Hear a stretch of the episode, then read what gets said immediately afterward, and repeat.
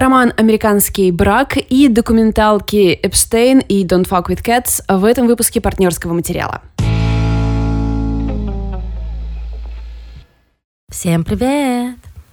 Привет, ребята! Я хочу, ну, я давай. хочу сказать теплые слова. Хочешь, чтобы я сказала теплые слова? Да. Я вы хочу. слышите, вы слышите, какой у меня классный голос и какой у меня классный звук? Ну, как бы за голос, конечно, благодарность маме, папе, Господу Богу, но звук классный исключительно благодаря нашим патронам на Патреоне. Потому что мы наконец-то купили классный микрофончик для меня.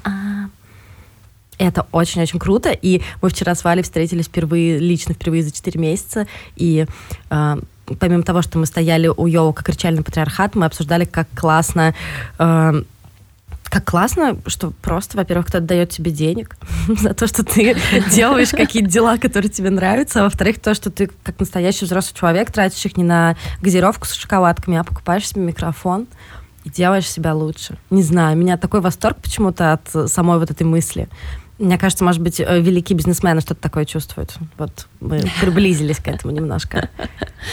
Я думаю, у нас остался наш список покупок для того, чтобы все было окончательно идеально, очень маленький. И, в общем-то, нам даже уже не нужно ничего ждать, а только ждать, что почта сработает как надо, и мы все остальное получим. И, ну, и, в общем, есть предел совершенства, и скоро мы его достигнем, так что вот. Yes. Просто захотелось поделиться с вами радостью. Надеюсь, что вы не против. Валя, расскажи, Так что, что всем спасибо и любовь. Да, спасибо. Э, не дам даже тебе договорить. Расскажи, что у тебя сегодня. Валя в таком восторге от книги, что а, мы бы начнем с книги. Да, сегодня я это решила нарушить наш порядок. Слушайте, ну просто редко так бывает, когда я так сильно обожаю книжку, и проходят дни, а я как будто бы все сильнее и сильнее ее люблю. Я не перестаю о ней думать, и я до сих пор не могу начать новую книгу, хотя я закончила читать три дня назад. И я уже чувствую, как в следующее воскресенье, когда мы будем записываться, у меня будут из-за этого проблемы, потому что мне уже пора начать читать. Помоги Варе я просто не могу. Да, да, я должна ей помочь. Но я просто не могу перестать думать об этих ребятах и слушать подкасты об этой книге. В общем, это роман, который называется «Американский брак» автора Таяри Джонс. Он вышел в издательстве АСТ. И первая пометочка, которую я должна сделать. А, единственный вариант сейчас его прочитать — это купить на Литресе а, электронную версию, которую вы не будете иметь права скачать. И читать вы ее сможете только на Литресе. Это связано с коронавирусом, потому что издательство не может напечатать книги, но оно, естественно, не хочет, чтобы их украли. Хм. И Логично. Э, с одной стороны, да, но с другой стороны, как бы ну, у меня есть некоторый гнев, потому что я бы хотела читать книгу, которую я купила, так как мне удобно. И если обычно я покупаю на Литресе книгу и закидываю ее в свой Kindle, mm-hmm. я ее, ну, как бы не раздариваю потом на форумах. я веду себя как честный человек. Э, но здесь меня как будто бы уже подозревают в том, что я, конечно же, ее украду и раздарю. Я понимаю, что именно так все происходит. Книга появляется на Литресе, она тут же появляется у пиратов. Нет, ну, ну короче, слушай, я, я вообще... просто ору на облака. Я, если честно, не думала, что это проблема, потому что, ну, сейчас наверняка там кто-нибудь, кто хочет попиратить книжки, сталкивается с тем, что их фиг попиратишь и что тот же Литрес, на самом деле, он довольно внимательно относится к своим новинкам, и ты, не знаю, там, введешь там название книги скачать онлайн и просто перейдешь на ознакомительный фрагмент, и потом тебе будут предлагать купить эту книжку в Литресе. То есть я думала, что там есть какая-то суперслужба безопасности, которая отслеживает всех, а, всех тех, кто раздаривает книжки на форумах, и то есть поэтому я удивилась, когда ты вот сказала про ну, такой, да, такие правила. Да. Они реально немножко странные.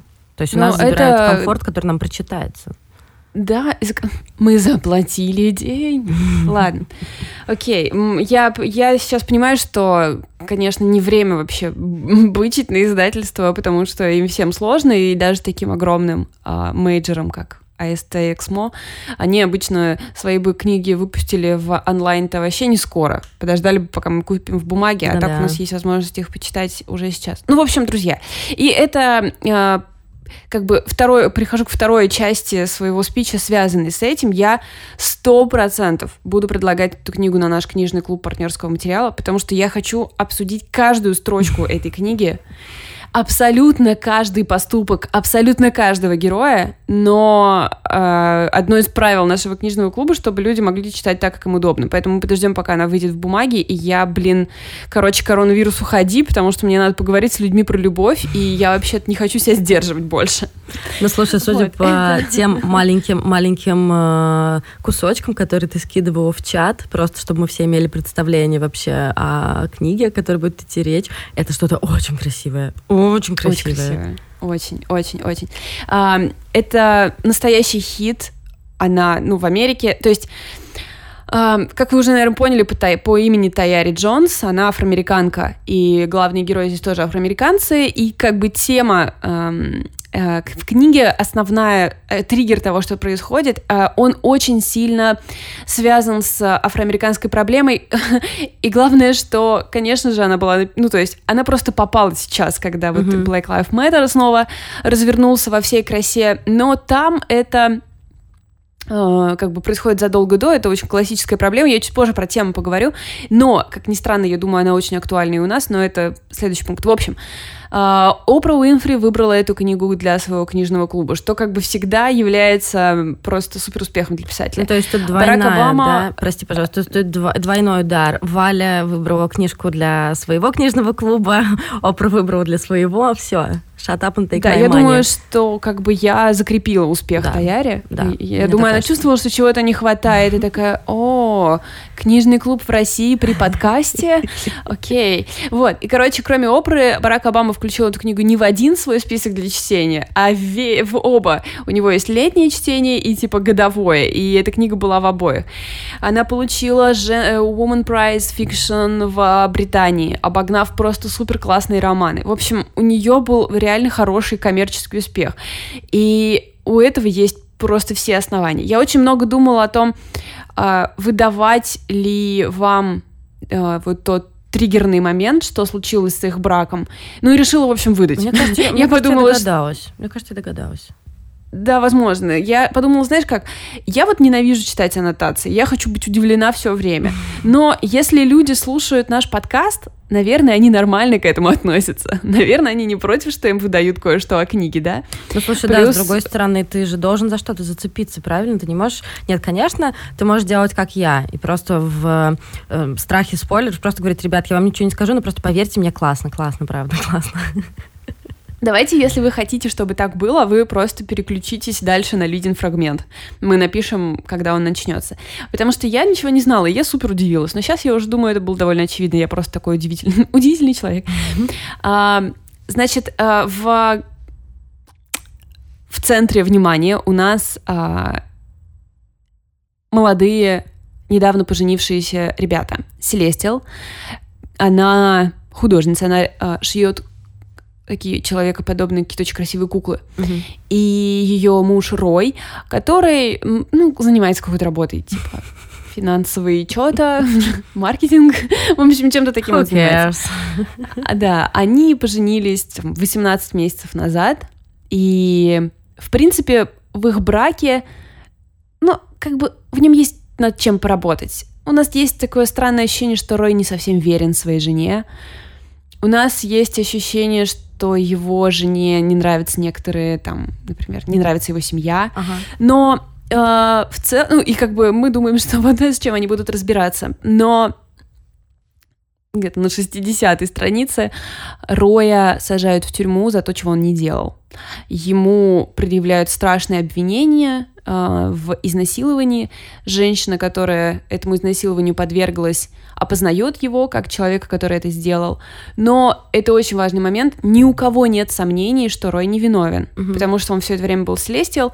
И, в общем-то, этот вопрос никогда больше не поднимается, вопрос его вины. Никто вообще не сомневается, что он был э, не виноват, но он получает 12 лет тюрьмы. О, Господи.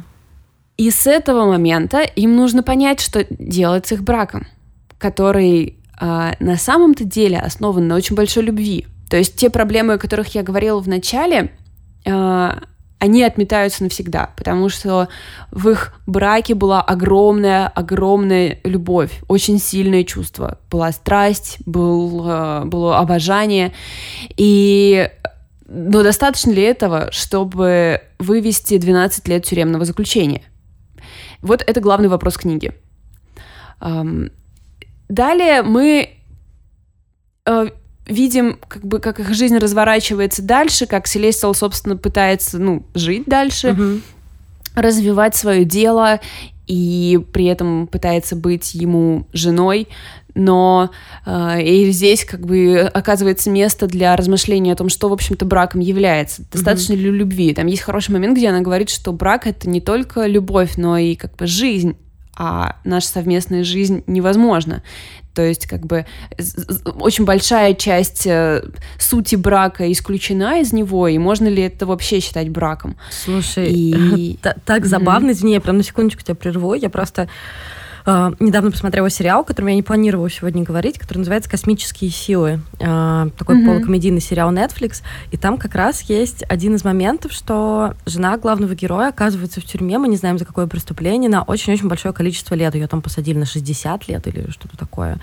Вот. Ну, то есть сериал комедийный, поэтому это немножко вот стра- странный такой момент.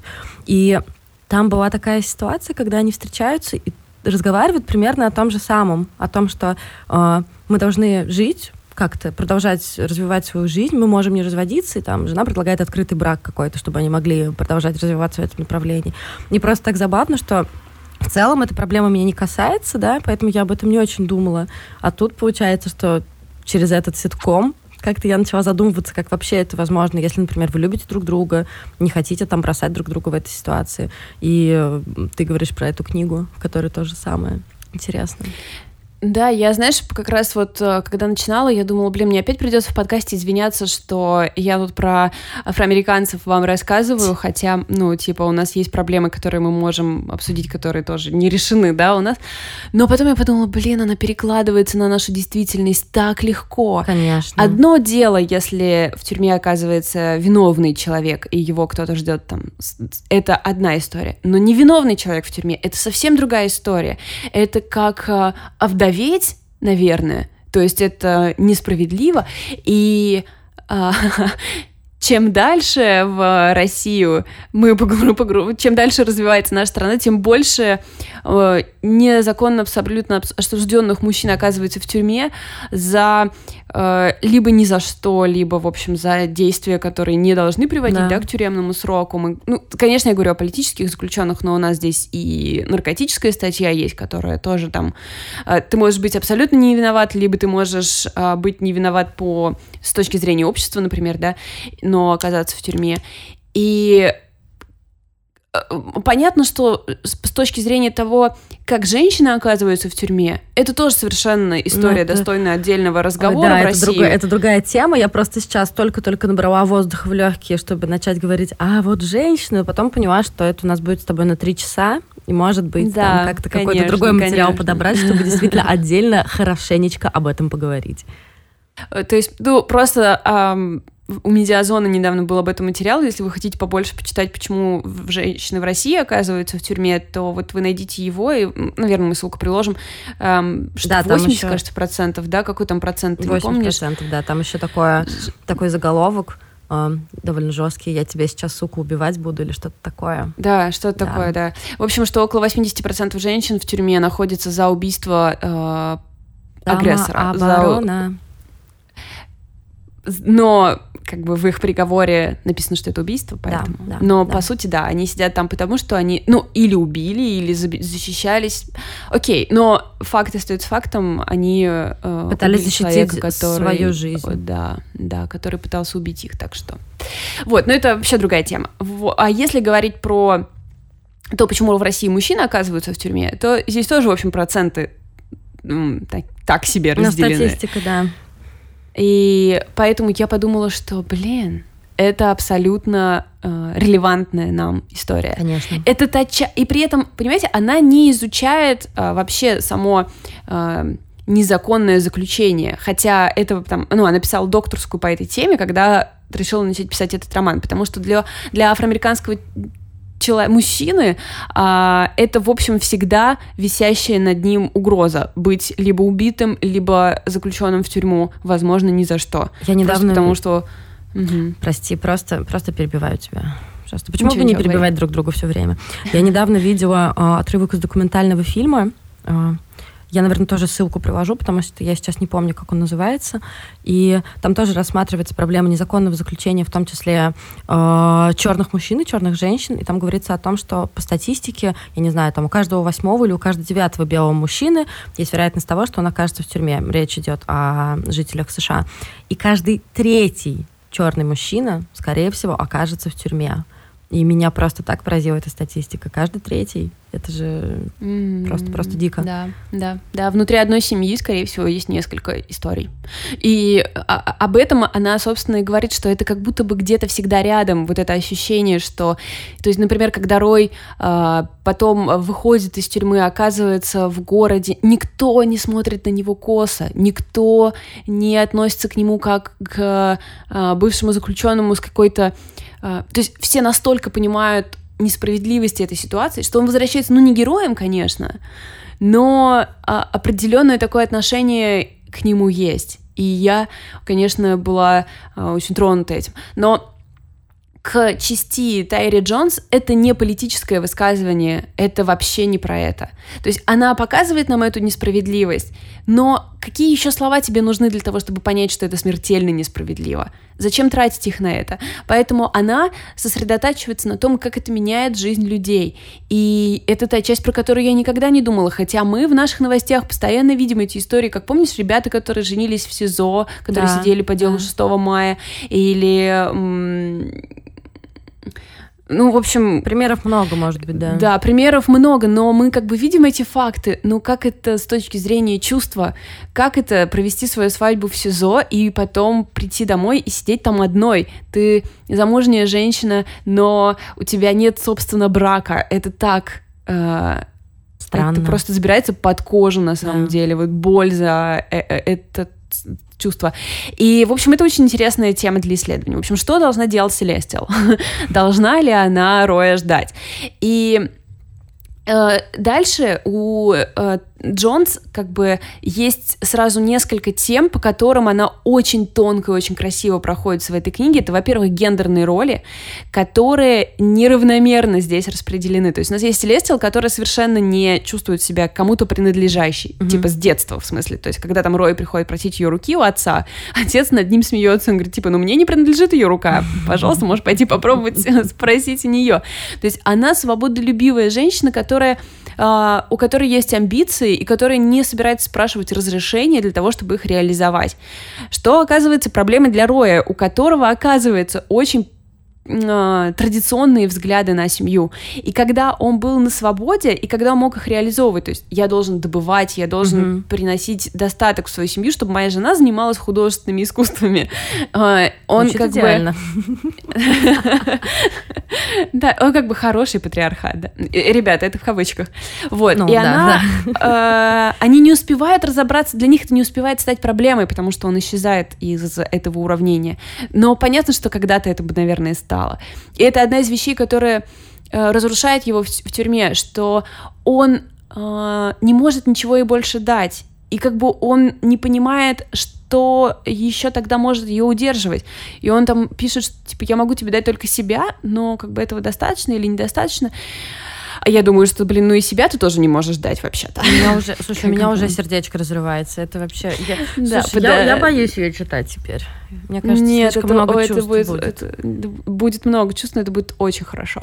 А, понятие долга — это следующая тема, которую я выделила. Даже после... Даже вот, ну, там есть тема любви, и она огромная, и там есть примеры просто невероятно сильной любви а, среди, например, родителей героев когда умирает, например, э, ну, я буду без имен, чтобы, в общем, mm-hmm. для вас это все равно оставалось. В общем, когда умирает э, жена э, одного из родителей наших героев, и ее должны ну, закопать уже гроб, э, ее муж прогоняет могильщиков и руками закапывает э, могилу, типа, потому что это он должен сделать последнее для своей жены. Валь, 10-29 такая... утра, у меня уже сердце болит, реально, я просто не могу. Я... Ты меня пожалей, я очень эмоциональный человек. Я настолько эмоциональный человек, что я даже Коми by Your Name не могу пересмотреть в боязни испытывать сильные эмоции, а ты тут мне такое выдаешь, боже, боже. Да, слушай, но ведь это э, как бы хорошо, это, это как бы вот эта часть, это история про как бы, про любовь, которая может быть, про очень сильную, про верную, про абсолютно традиционную в том смысле, что для этих людей нет проблем. Ну, то есть, если бы что-то случилось, очевидно, что они были бы верны друг другу навсегда. Ну, то есть, до последнего самого момента то ли дело современная молодежь. Что такое брак? Должны ли мы туда-сюда? Вот. И для Селестил, в общем, вопрос долго, он э, интересно решается далее по книге. То есть есть моменты, когда она как сказать, придает свое представление о свободе в пользу долга. То есть я должна сейчас это сделать. А ты читаешь и ты думаешь, господи, подруга, вообще-то нет. Вот как раз в этот момент нет. И понятие вины, в общем, здесь тоже при, прикрепляется, потому что, я думаю, я не выдам это тоже очень сильно. Если третье, муж... если второе мужское имя появляется почти сразу на первых страницах, вы понимаете, что здесь будет любовный треугольник. Ну, в общем, само собой. И понятие вины в таком конкретно раскладе, когда у вас есть заключенный на 12 лет человек, ну, когда вам 30, ну, то есть, что это? А, им 30? Это, ну, около 30, да, там 28, mm-hmm. что ли, когда это происходит. Я почему-то думала, что вот. они моложе. Нет, они уже довольно взрослые, да, ребята. И понятно, что, в общем, они с этой виной, они э, спрашивают у всех советы, и мы можем посмотреть, ну, не советы, да, как-то разговаривают об этом с многими, и мы можем смотреть, как разные поколения, разные социальные положения и вообще разные какой-то э, разные люди по-разному смотрят на эту ситуацию. Насколько ты вообще можешь чувствовать вину? И они, э, как раз Селестил говорит там очень красивую фразу, что-то вроде это такое чувство, когда ты крадешь то, что тебе уже и так принадлежит. То есть она, с одной стороны, понимает, что она имеет полное право распоряжаться своей жизнью так, как ей хочется, но, с другой стороны, у нее есть чувство, что она абсолютно ведет себя неправильно. Я, ну, э, я слушала подкаст двух афроамериканских девчонок, которые обозревают книжки, и я тебе должна сказать, такой страсти у нас с тобой вообще нет. Это, это абсолютно другой уровень. В общем, они просто колесили Селестиал вдоль и поперек. Они ее возненавидели просто супер сильно за то, что она не была...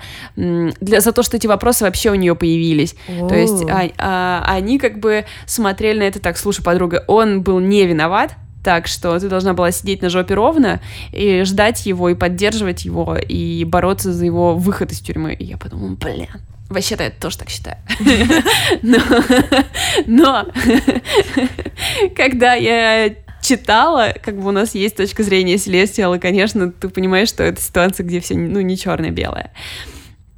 А, и давайте я просто еще пару секунд да, поговорю про то, как это написано. У нас есть а, три точки зрения. Рой, Селестиал и Андре, третий чувак. А, и у нас есть целый блок, когда Рой сидит в тюрьме, который написан и чисто эпистолярным жанром, только в письмах.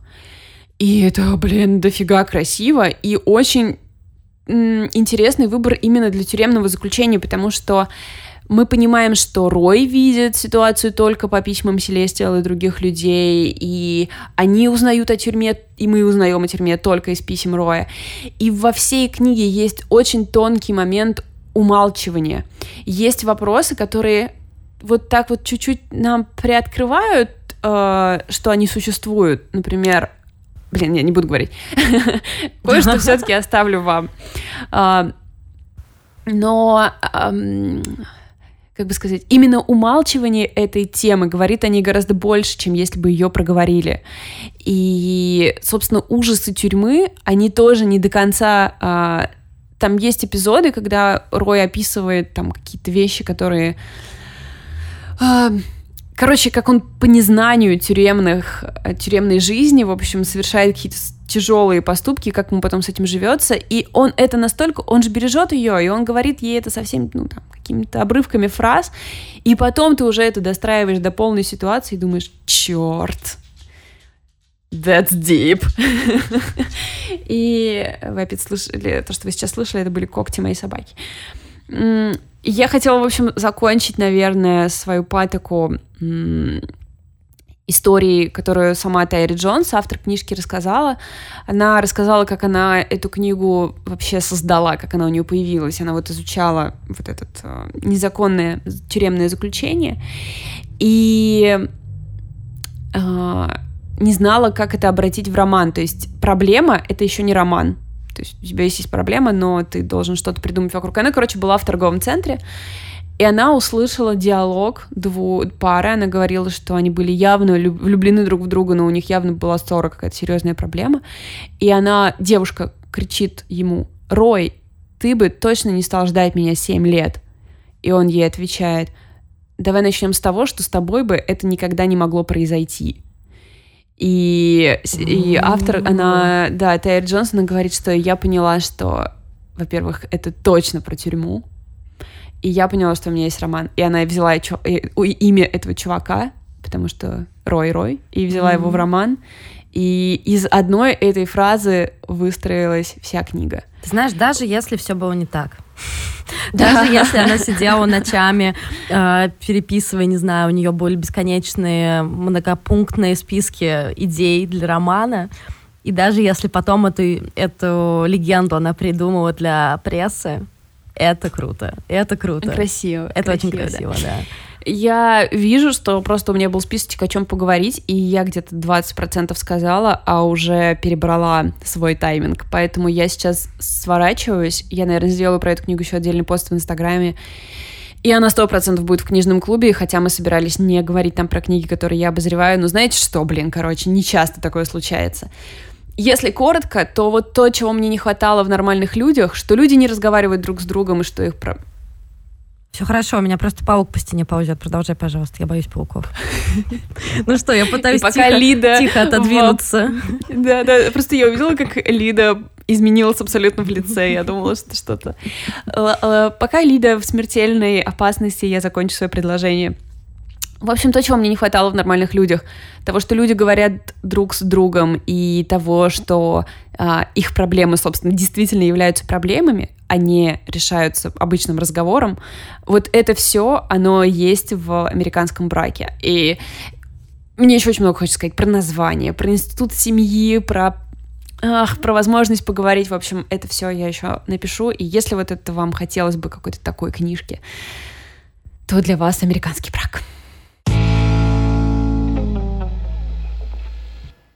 После Валиной страстной, страстной, страстной речи я буду рассказывать о фильмах с меньшей страстью. Вот так вот. Ну, то есть, мне кажется важным рассказать об этих двух проектах. Я хочу поговорить сегодня о двух документалках производства Netflix. Ну, потому что после Tiger King и Last Dance я решила, что у, на Netflix есть раздел, куда я редко захожу, а там на самом деле все прикольно. И я посмотрела практически в одно и то же время э, документалку о Джеффри Эпштейне, она называется Filthy Rich. Я предпочту ее не переводить, потому что все переводят ее по-разному. А я вообще изначально в голове у себя перевела ее как «грязный богач». То есть вот, вот, вот так вот. И вторая документалка, она не такая свежая, как документалка об Эпштейне. Это Don't Fuck With Cats. Она вышла, по-моему, в декабре прошлого года, если я ничего не путаю. И у меня нету таких восторгов. Ну, то есть я посмотрела, да, это было круто, но сегодня страстная часть у нас остается за Валей. Будем считать, что это такое, чтобы ваше сердцебиение восстанавливалось. Да, да, да. Почему э, вообще в целом я решила о них поговорить? Ну, потому что, во-первых, я мало говорю о документальном кино, и это тоже жанр, который почему-то мы как-то обходим. Ну, то есть, на самом деле, мне кажется, в более узком кругу кинематографистов, там, кинокритиков и таких людей, которые любят кино не просто не просто так, а на каком-то более-менее профессиональном уровне. Э, документальное кино уже давно считается новым черным, и все его смотрят, и в том числе и российское документальное кино, э, который можно, например, посмотреть на платформе Пилигрим, которую я все время пиарю ее и говорю, идите туда и смотрите в открытом доступе, а если захотите, можно даже людям денег дать. Ну, то есть прям все, все, все по уму.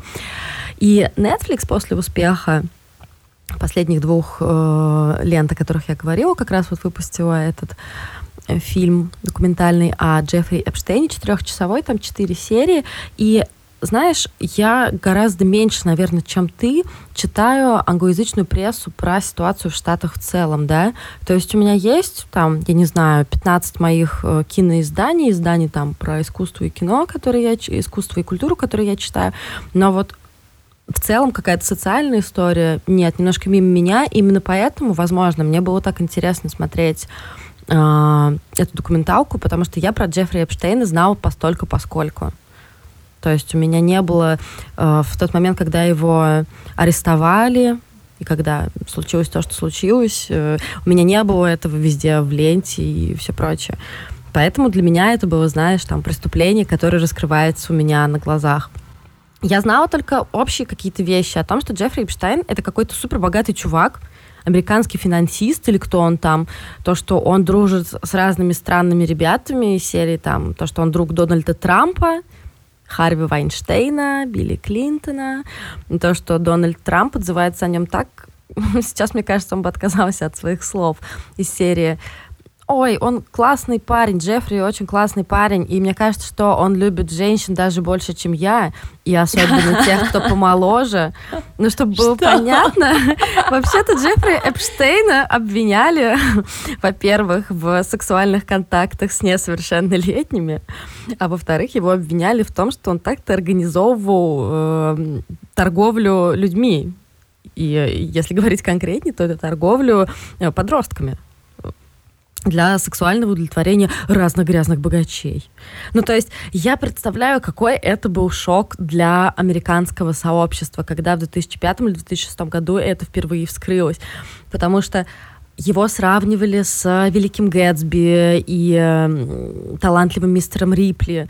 Он был очень богат, но никто толком не знал, как он разбогател. То есть очень много э, темных пятен в его истории остается даже до сих пор.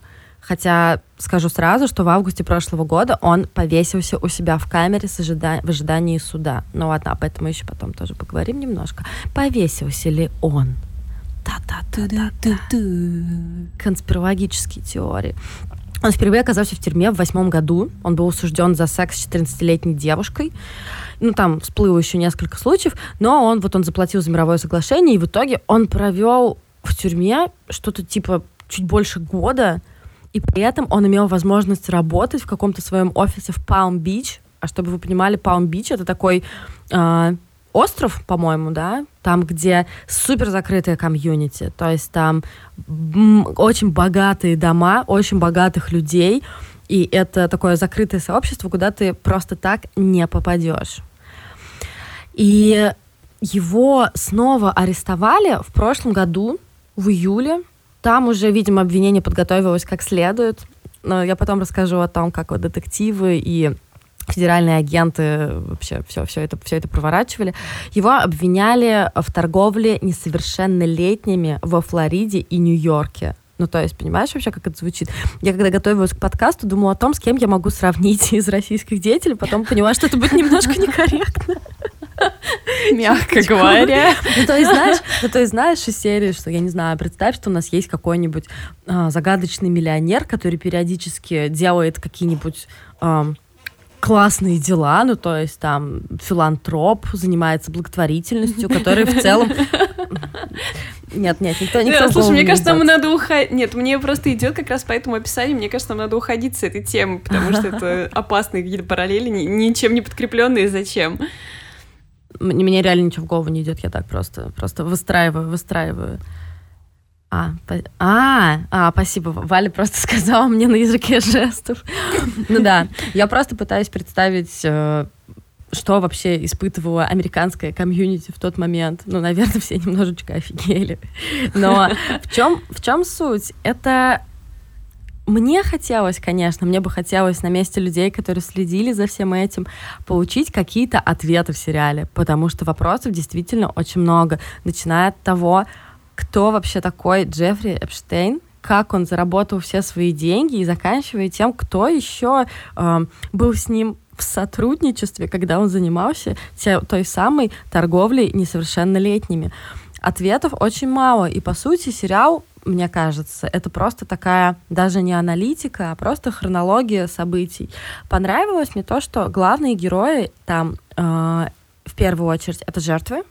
То есть им наконец-то mm-hmm. дается право высказаться и их, моно, их монологи, знаешь, иногда, когда я смотрю документальное кино или какие-то, ну, тоже журналистские видео, у меня ощущение бывает то, что э, потерпевшие или выжившие, они как-то, как будто их речь обрывается, да, как будто им не дают сказать в полной мере, ну или как будто там, не знаю, ты понимаешь, что просто их мысли не закончены. Тут этого нет. И у меня, знаешь, такое было приятное ощущение, что всем этим девушкам, всем жертвам дали высказаться до конца и рассказать о том, что с ними происходило. Это на самом деле очень такой, ты точно подметила тренд, он есть в литературе в американской сейчас. Ты знаешь, там очень популярный и любимый людьми жанр true crime, угу. когда, да, книга построена на реально произошедшей да. преступлении. И до недавнего времени всегда true crime сосредоточен на преступнике. Да. Он интересен. Почему да. он так сделал, как ему это удалось, все такое прочее. А жертвы, они как будто бы просто антураж для этой истории. То есть он кого-то убил. И одна из первых таких книг была посвящена... Э, э, как это звали чувака, который проституток кто убивал в Лондоне? Джек Потрошитель? Да, да, да, Джеку Потрошителю как раз. Она рассказала про каждую из этих женщин. Угу. Про них уже почти ничего невозможно узнать. Угу. Это было миллион лет назад. И все истории заканчиваются вот, ну, за день до гибели. Вот и все. То есть, типа, и не нужно рассказывать, что он с ними сделал и все прочее. Так что это вот очень хороший тренд. И кроме того, что касается самих жертв Эпштейна, э, они первый раз были преданы, э, как бы, когда он договорился о судебном соглашении. Да.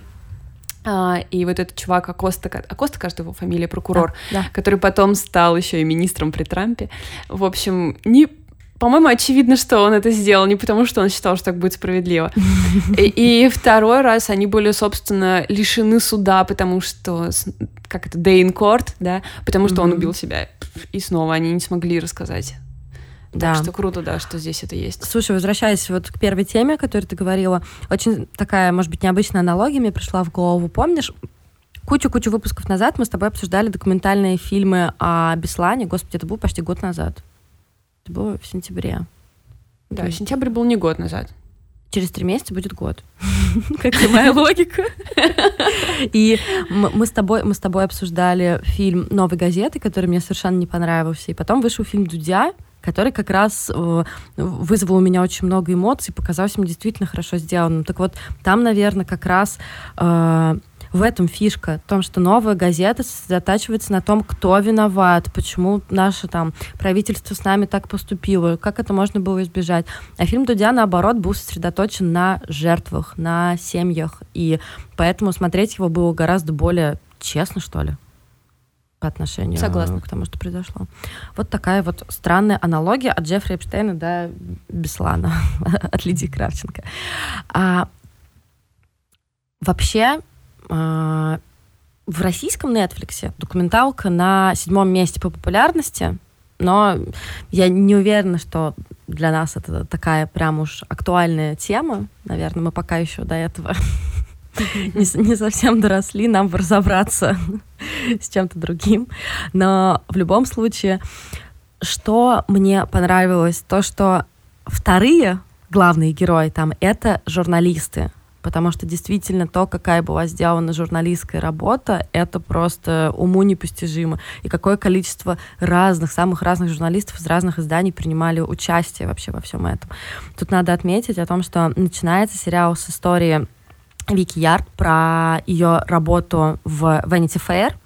Она делала статью про этого загадочного Джеффри Эпштейна и нашла нескольких девушек, которые э, рассказывали о сексуальном домогательстве со стороны Эпштейна. Как вообще это все выглядело? Э, у него была целая сеть, понимаешь? Сеть из девушек-подростков, которые якобы получали деньги за то, чтобы делать массаж старику. Ну, сходи там к старику, сделай массаж, получи 200 долларов. Понятно, что это был не просто массаж. И если какая-то девушка говорила о том, что она не хочет этого делать, он говорил ей, окей, ты не обязана, приведи мне кого-нибудь еще и получишь 200 долларов. И таким образом вот эта вот сеть вербовщиков, она была просто огромная. Одна из девушек рассказывает в этой документалке свою историю. Она одна завербовала 24 девушки. Ты можешь себе представить? 24. Она работала 2 или 3 года. И понятно, что все эти девушки, которые так или иначе или в сексуальном плане, или в таком психологическом плане были подавлены этим странным человеком, большинство из них были из неблагополучных семей, и большинство из них рассказывали о том, что, знаешь, одна история просто убила меня. Девушка говорила, да, вот у меня было трудное детство. Я думаю, ну, трудное детство, наверное, может быть, там, не знаю, одноклассники издевались, отец пил и все прочее. Она продолжила. Но вообще моя мать была зависимой, потом мой отец женился второй раз, и он женился на женщине, у которой уже были дети. И я видела, что ну, с этими детьми явно уже жестоко обращались. А потом мой отец и его новая жена забили до смерти ее восьмилетнего сына. И я такая, what the fuck? Просто. Это реально происходит? Ну, то есть... А-а-а. И от этого ты понимаешь, что Джеффри Эпштайн, он брал уже э, очень уязвимых людей, и то есть понятно, что девочки-подростки это вообще хорошо. Я не буду сейчас задвигать свою телегу про подростков, но mm-hmm. подростки это очень-очень-очень уязвимые и хрупкие люди. Но, видимо, специально так получалось, что ему попадались проблемные девушки. Многим из них просто было некуда идти. Многие из них сбегали из дома. И, конечно, я счастлива видеть сейчас, что ну, судя по всему, эти девушки в большем порядке, чем могли бы быть. Их снимают у них дома. Э, видно, что с точки зрения благосостояния, наверное, как-то они неплохо устроились. Кто-то из них стал художницей, кто-то из них там, ну, тоже как-то утвердился в жизни. И тут ты чувствуешь какое-то, знаешь, успокоение. Некоторые думаешь, ну, окей, они как-то, наверное, смогли справиться, может быть, все, все не так плохо. Но после того, как э, они начинают рассказывать, и там снято одним кадром, э, некоторые интервью сняты одним кадром, и одна из девушек начинает рассказывать, и просто спустя там три минуты у нее уже льются слезы из глаз. Ну, просто mm-hmm. сразу шух, и льются. Mm-hmm. И ты понимаешь, насколько травматичным был этот э, ужасный опыт. И, как я уже сказала, очень много вопросов остается без ответа, в том числе то, кто все-таки был, в том числе другом Джеффри Эпштейна, потому да. что там даже связана королевская семья со всем этим делом. Да.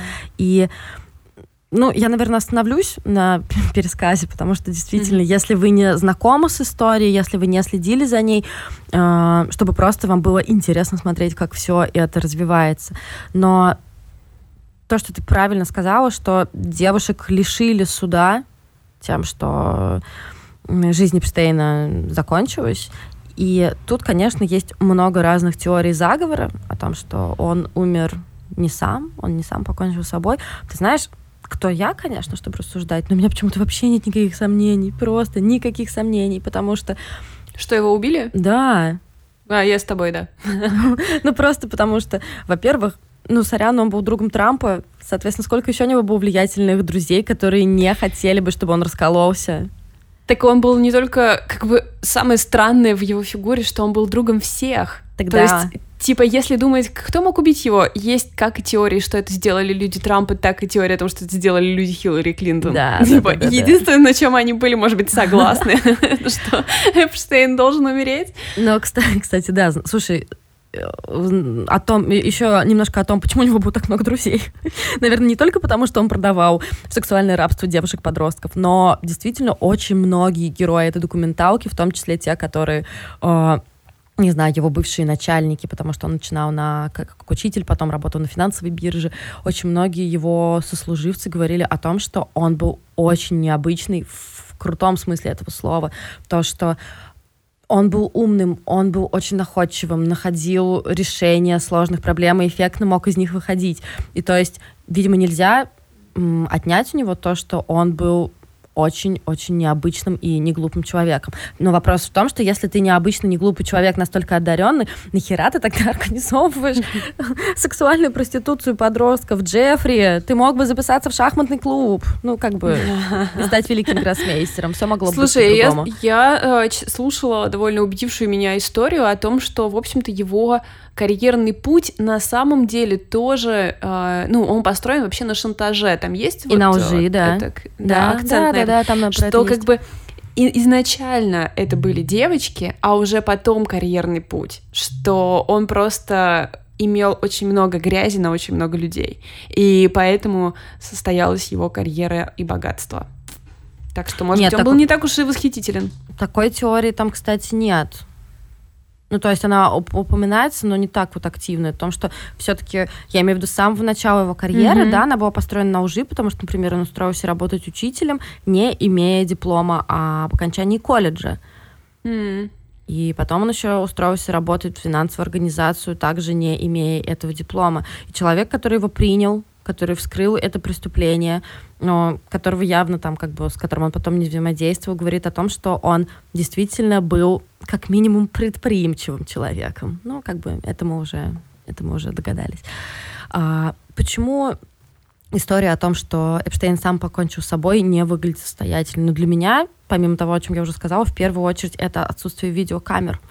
То есть все говорят о том, что каждый дюйм камеры ну, камеры, я имею в виду тюремной камеры, э, снимается на видеокамеру.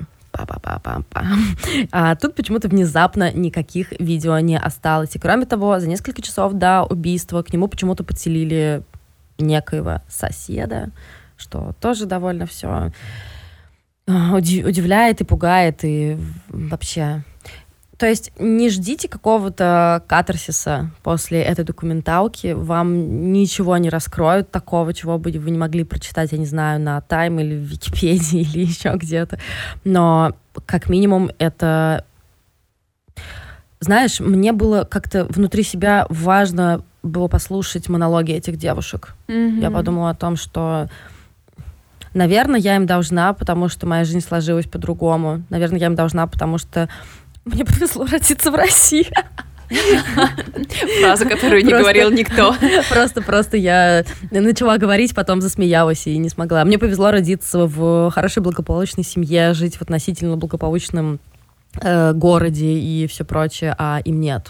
Поэтому, как минимум, такая точка зрения меня успокаивает. Да, пожалуй, да, пожалуй, да. И еще одна документалка, которую я расскажу буквально в двух словах, потому что что-то я сегодня злоупотребила своим временем. Документалка, которая называется Don't Fuck With Cats.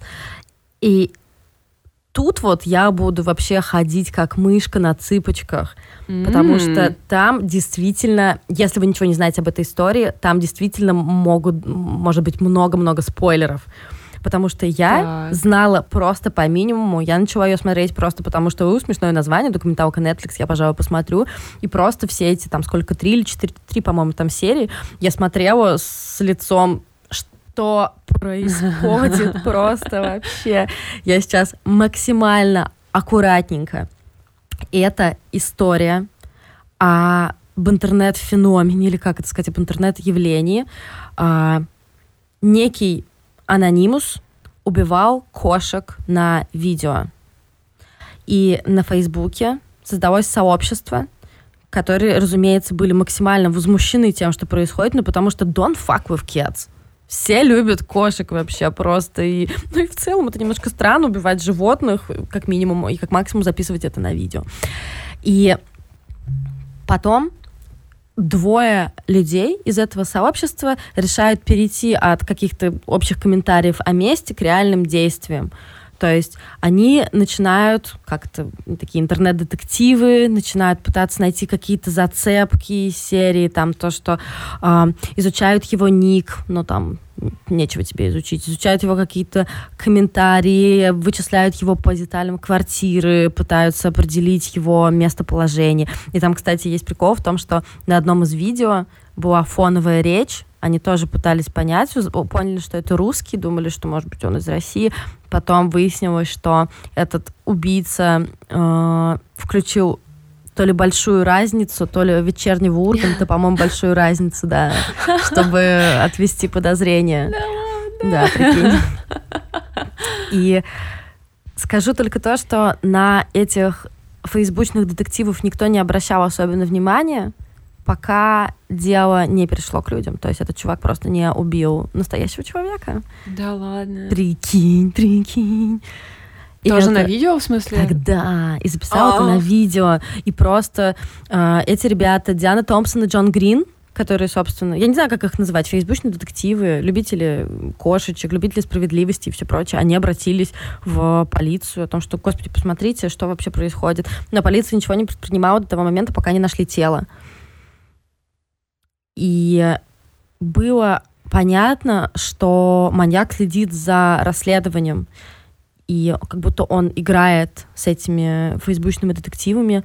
И один из главных вопросов, которые поднимают главные герои этого документального фильма, о том, что не виновны ли мы в том, что дело дошло до убийства человека. Ну, то есть, понимаешь, какая корреляция, да?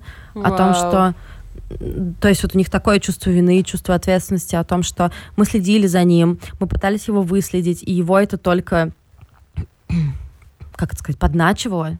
Он хотел как-то делать все больше и больше, и потом он перешел к...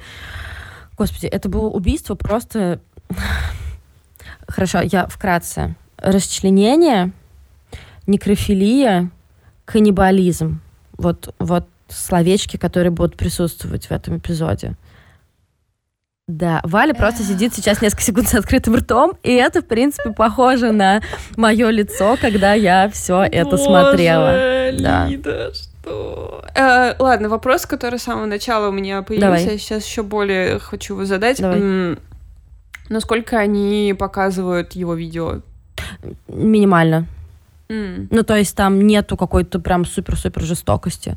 Ну, я, конечно, когда говорили там то, что вот там что-то там с котиками, я прям No, no, no. Но как бы это интернет, и поэтому в статье про этого маньяка на Лурке просто есть несколько ссылочек на видео с убийством и такие. Вот вы можете посмотреть вот здесь ВКонтакте, а еще можете перейти вот сюда. И я думаю, Лурк, ладно, ты классный, но, блин, кто-то перезалил его, чтобы оно было ВКонтакте. Да. То есть кто-то сделал это, кто-то скачал его, оно да. было какое-то время на его компьютере, и он загрузил его ВКонтакт. Да. О боже. Понимаешь? Ну, то есть там вообще в этой истории очень-очень много всего жутко интересного и при этом жутко мрачного. Например, а, американские байкеры, я не помню, как называется их ассоциация. Вообще, мне кажется, что у наших слушателей скоро будет ощущение, что у меня такая легкая, легкий альцгеймер. Вот я хочу порекомендовать эту, но я не помню, когда. В общем, Американская ассоциация байкеров э, делала такую организацию Rescue Inc. или как-то так, и они пообещали заплатить 5000 долларов тому, кто найдет убийцу котиков. Это было еще до того, как произошло реальное убийство. И слушай, там был такой дикий хаос, скажем так, который, например, привел к тому, что м- невиновный человек покончил с собой. Прикинь. Боже. Ну, то есть, да, э, все хотели как лучше, все искали убийцу котят, и понятно, что все хотели справедливости, но это привело к очень-очень странным последствиям. В общем, Don't Fuck with Cats — это я не знаю, я хотела сказать, это документалка, которую вы должны увидеть, потом я подумала о том, что я должна беречь вас всех. Поэтому, кстати, если вы не хотите ее смотреть, ну, вдруг, ну а вам интересно, в чем там вообще дело, а, на Ти-журнале есть прямо хороший-хороший разбор, пересказ, и там он со спойлерами. То есть они там повесили наверх э, шапку о том, что аккуратненько спойлеры. Если вы не хотите тратить три часа на просмотр документалки по своим причинам, то вполне вот русскоязычный текст очень хороший. Спасибо Ти-Джорну за это.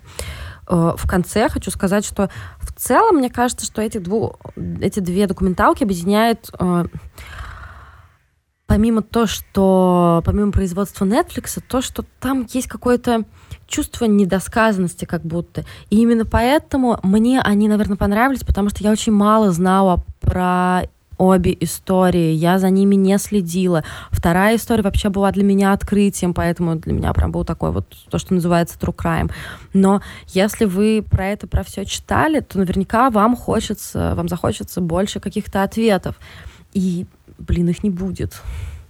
И, конечно, не очень прикольно то, что Netflix знаешь, так пытается искусственно придать значимости кому-то или чему-то. Я не знаю, ты понимаешь, что я имею в виду, да? Да, да, да. Ну, да. то есть... На, надуть немного. Поделиться своей популярностью. Ну, да, то есть, например, э, у меня нет претензий к этим ребятам Дени Томпсону и Джону Грину, которые вот э, одни из главных героев, которые задумали вот это вот расследование, но Netflix как будто... Э, я, кстати, это кстати, тоже кто-то писал под каким-то, под какой-то статьей. Я согласна с этим комментарием. Я так подумала, чувак, я с тобой. О том, что Netflix пытается из них сделать как будто бы больших детективов, чем они являются. Они не детективы, это нормально. Они просто ребята, которые хотят справедливости.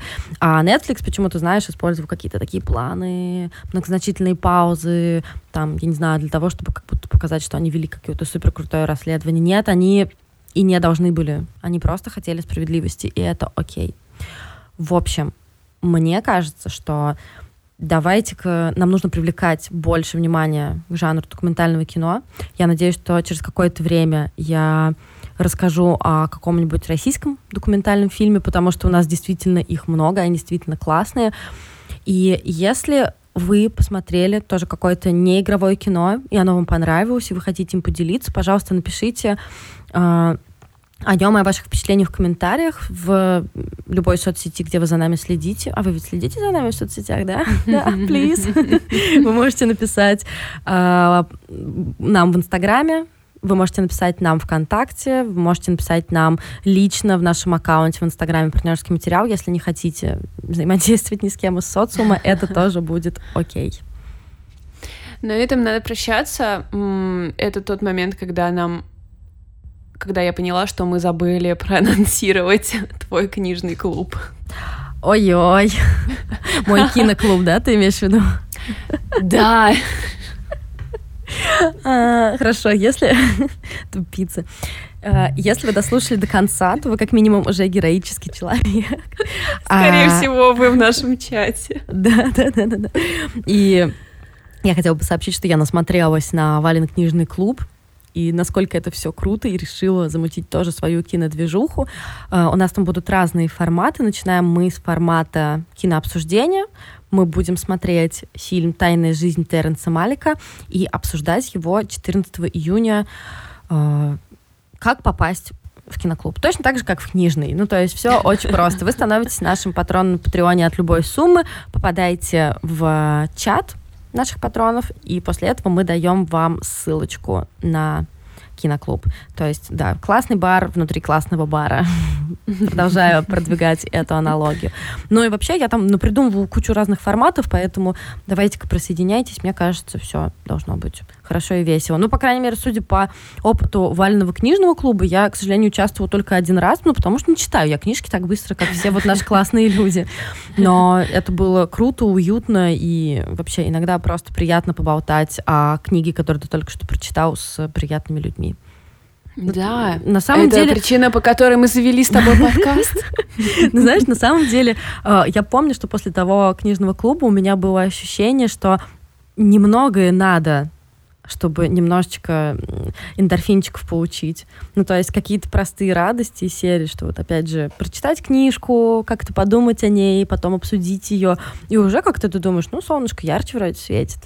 Хорошая и при том, погода, что ты здорово. была на обсуждении книги, которая большей части нашего клуба не понравилась. Ой, слушай, так мне это, мне это и понравилось, то, что, ну, конечно, мы такие все были немножко, нет, позвольте, нет, вы позвольте, вот, позвольте не согласиться с вашим мнением, но это было очень прикольно. Но я, кстати, я, кстати, ее более или менее отстаивала, я помню, без какой-то да. там ярости и страсти, но у меня не было такого, я говорю про книгу Лгунья, да, в итоге, в итоге мы пришли, да, к нормальному положению вещей. Ну, в общем, а если, кстати, ты будешь раз в месяц, да, делать или чаще? Да, раз в месяц, наверное. Ну, посмотрим. И раз в месяц будет клуб, да, вот у нас в июне книга, которая называется «Сила». Те, кто ее уже начали читать из клуба, говорят, что она довольно быстро читается, так что вы точно еще можете успеть, если у вас есть такое желание присоединиться и к книжному клубу тоже. Можно же даже, вот я, мне кажется, вы можете не вступать с нами в никакие разговоры. Мы анонсируем, что мы будем смотреть или читать. Вы это смотрите и читайте, и тогда потом вы сможете спокойно со спойлерами послушать специальный выпуск, посвященный этому объекту искусства. Кстати, да. Кстати, так да. Так что это нормальный тоже формат взаимодействовать с этой штукой. Взаимодействие без взаимодействия. То, что, чего мы стремимся. Да, кстати, и по поводу тайной жизни я видела очень много мнений. То, что, во-первых, э, Терренс Малик, три часа, а во-вторых, то, что мне же надо это посмотреть, ну, потому что это же Терренс Малик, и это явно хорошее кино. Ну, так вот, такой немножко чит-код. Если вы хотите знать, в чем там суть, но вы не можете выделить три часа, выделите час на прослушивание подкаста. Ну что, да, Отлично. Мне кажется, мы, короче, нехотя развели какую-то огромную деятельность. Оно само, Тебе на самом кажется? деле. Да, да, но оно само. Хорошо, я, и нет, на самом деле это все, это все наши слушатели и в особенности наши подписчики на Патреоне. Это все они. Мы так сидим тут, болтаем что-то. Да, да, да. Сейчас мы пойдем записывать для них спешл. Это еще один бонус, который вы получаете, если вы наш патрон. А Также, если вы наш терпеливый патрон, потому что частота выхода спешлов очень странная. Но нам пора прощаться. Спасибо огромное, что вы были с нами до этой минуты. Всем спасибо. Пока. Пока.